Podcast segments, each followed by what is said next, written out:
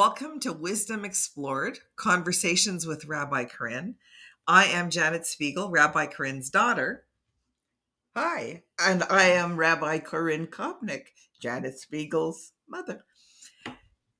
This episode, we are going to explore why writers write. So, Rabbi Corinne, my mom, has uh, written six books and just recently launched her sixth book called Miracles Are What You Make of Them, available on Amazon. And in her introduction, she actually talks about why writers write. So I'm going to invite her to read an excerpt from the introduction of her book uh, so that we can then have a nice little conversation about it. So, Rabbi Corinne, why do yes. writers write? well, I write, like many others, from a burning need to set down my thoughts before they are lost.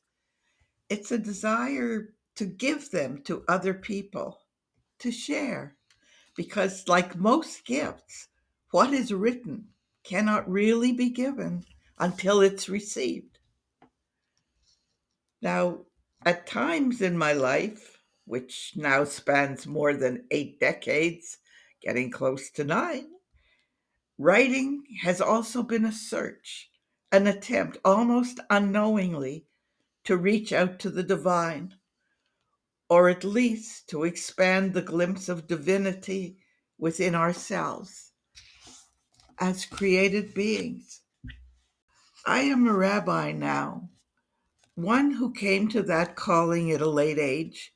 In fact, I graduated from rabbinical school and was ordained at the age of 79 after six years of really intensive study. I believe in the Judaic purpose to do, to do, in accordance with a moral code intended to be both particular and universal. Our laws are supposed to be particular to Jews, who in turn by their behavior will be a light unto the nations.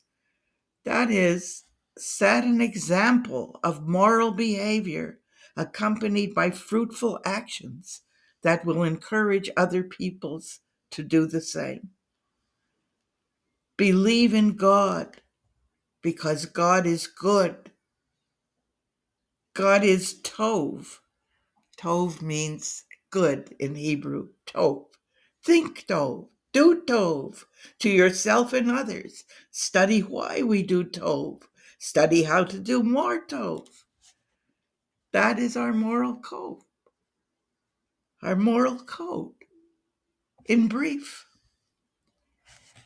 the difficulty, especially today, is interpreting what is good something we have debated in our Talmud, in our houses of study, in our congregations, in our hearts and souls for thousands of years.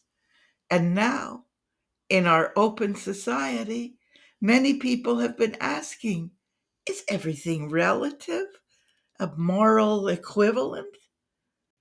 The global looming shifts in democracy and disturbing moves to autocracy are a double trend, upsetting long held values.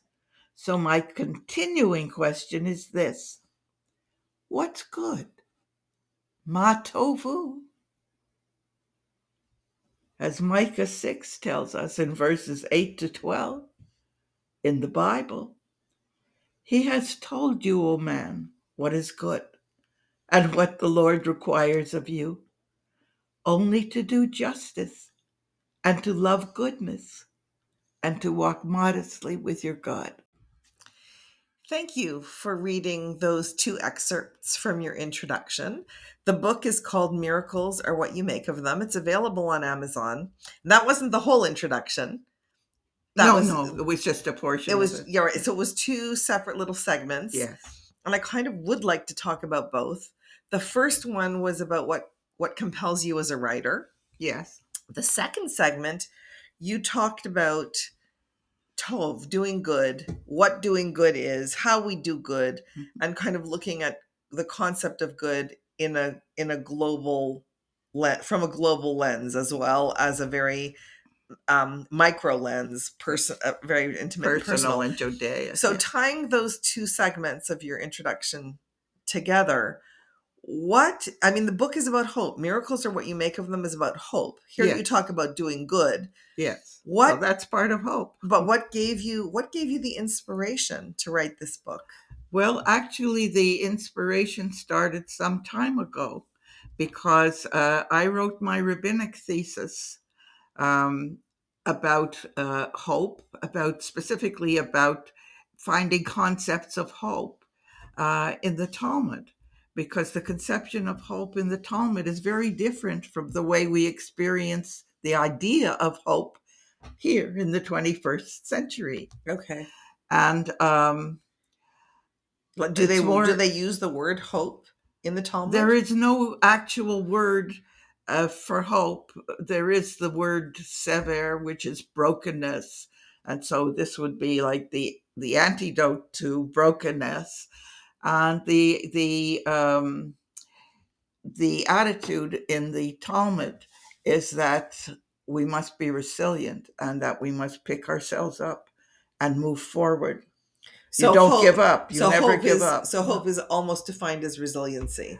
it's one of the one of the aspects of hope there are many different aspects to hope but my uh, and i specifically looked in my thesis at uh, hope in the narratives of the talmud and that's why i included partly uh, so many stories in my book to illustrate each theme because i saw that the talmud that, that's what it does it uses stories uh, to illustrate the themes that are in the Talmud so that people can relate to them. It's hard for people to relate to abstract themes, but you can relate to something that happens to you or to your neighbor or to your society.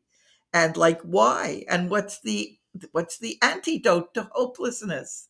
And is there such a thing if you believe that we that that continuity is part of one of the aspects that makes hope possible? So interestingly, your book, which you, I mean, you've distilled all these concepts from a very academic and very scholarly thesis, yes. with hundreds, if not thousands, of references, Got a lot of references. biblical documentation, Talmudic documentation, modern documentation. modern too. documentation. I mean, lots of documentation.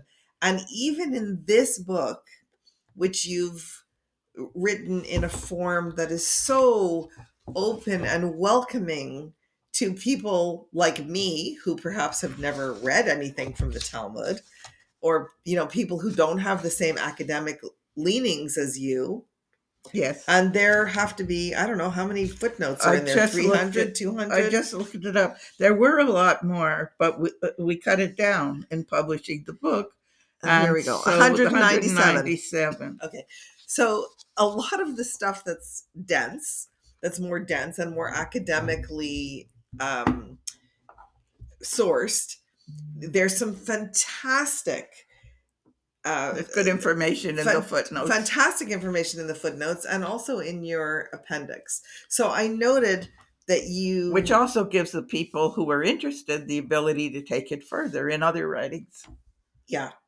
more academic writings. So you took an uh, you took an academic book, Yes. an academic thesis, yes. you translated it to a language and to a way of storytelling that makes it highly accessible to everybody from any faith really From any faith. And um, because it's about God.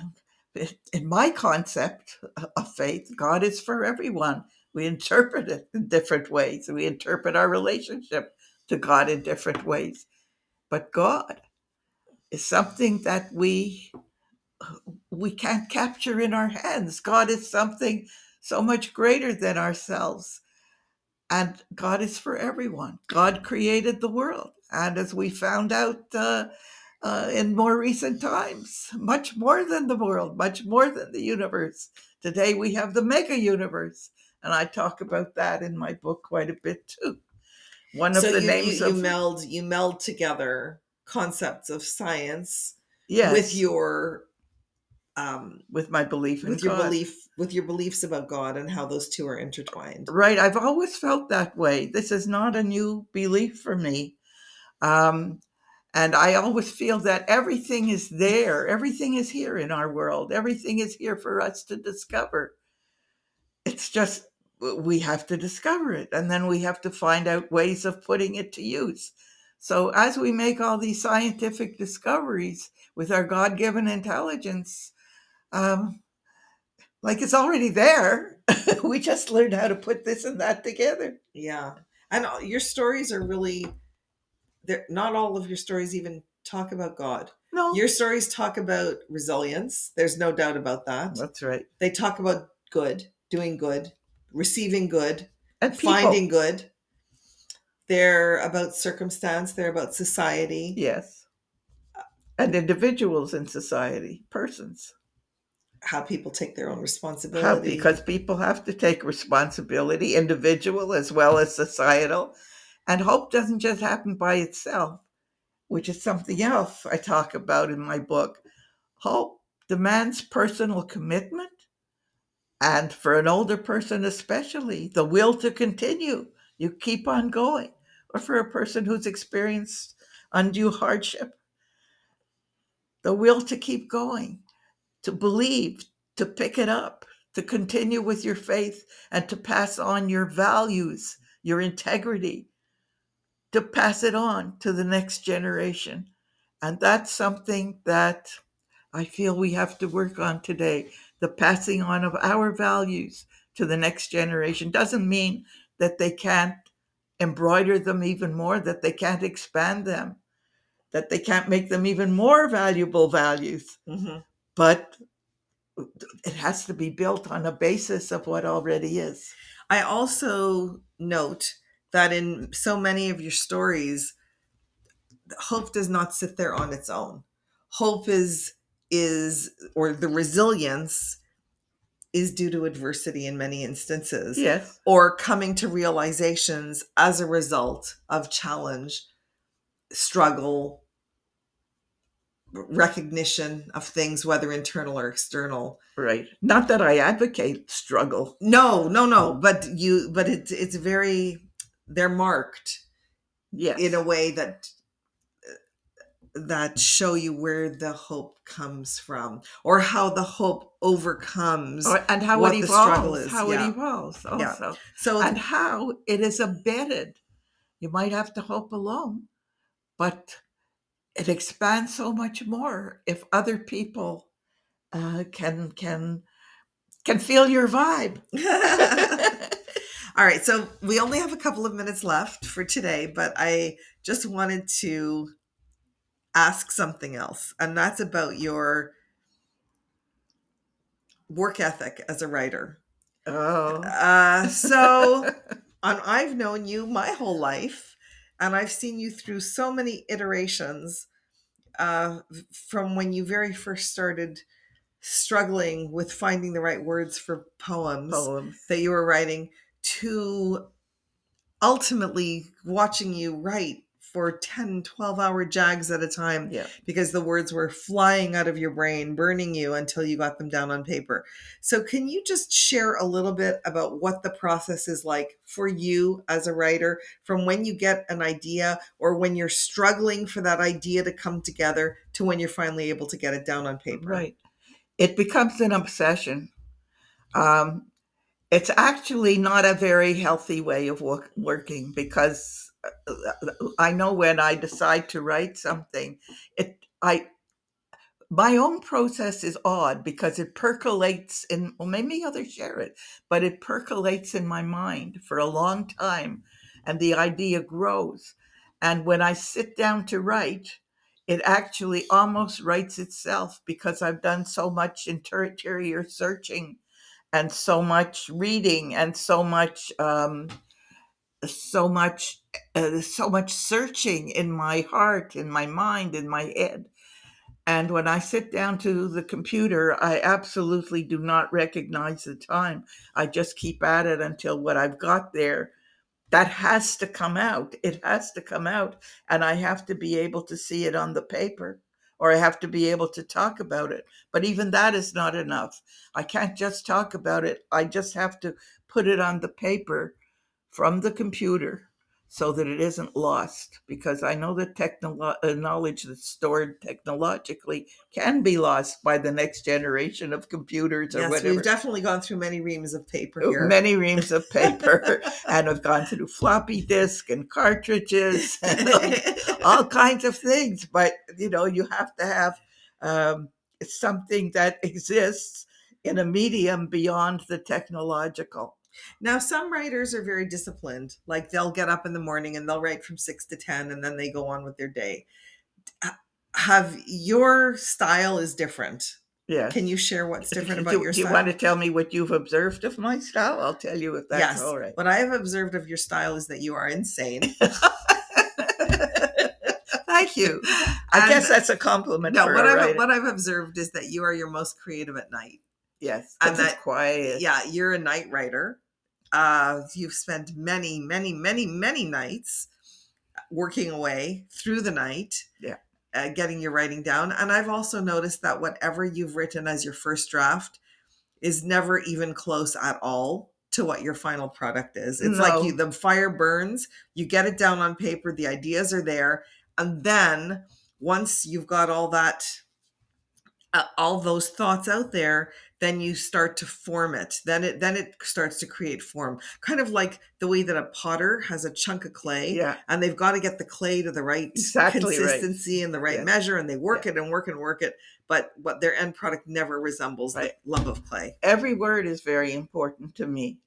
Uh, I have cut out. I cut out at least hundred pages from this book, uh, If not more. If not more, and it would have been very good. Like it would have been nice to have all that in, but I didn't want it to detract from the central theme that I was trying to get across, and I wanted to be. It's not a simple book in concept, but it is greatly simplified from the academic tone that I had Mhm. uh, for my thesis, and I also included stories like like the Talmud did, but these were stories that I have experienced.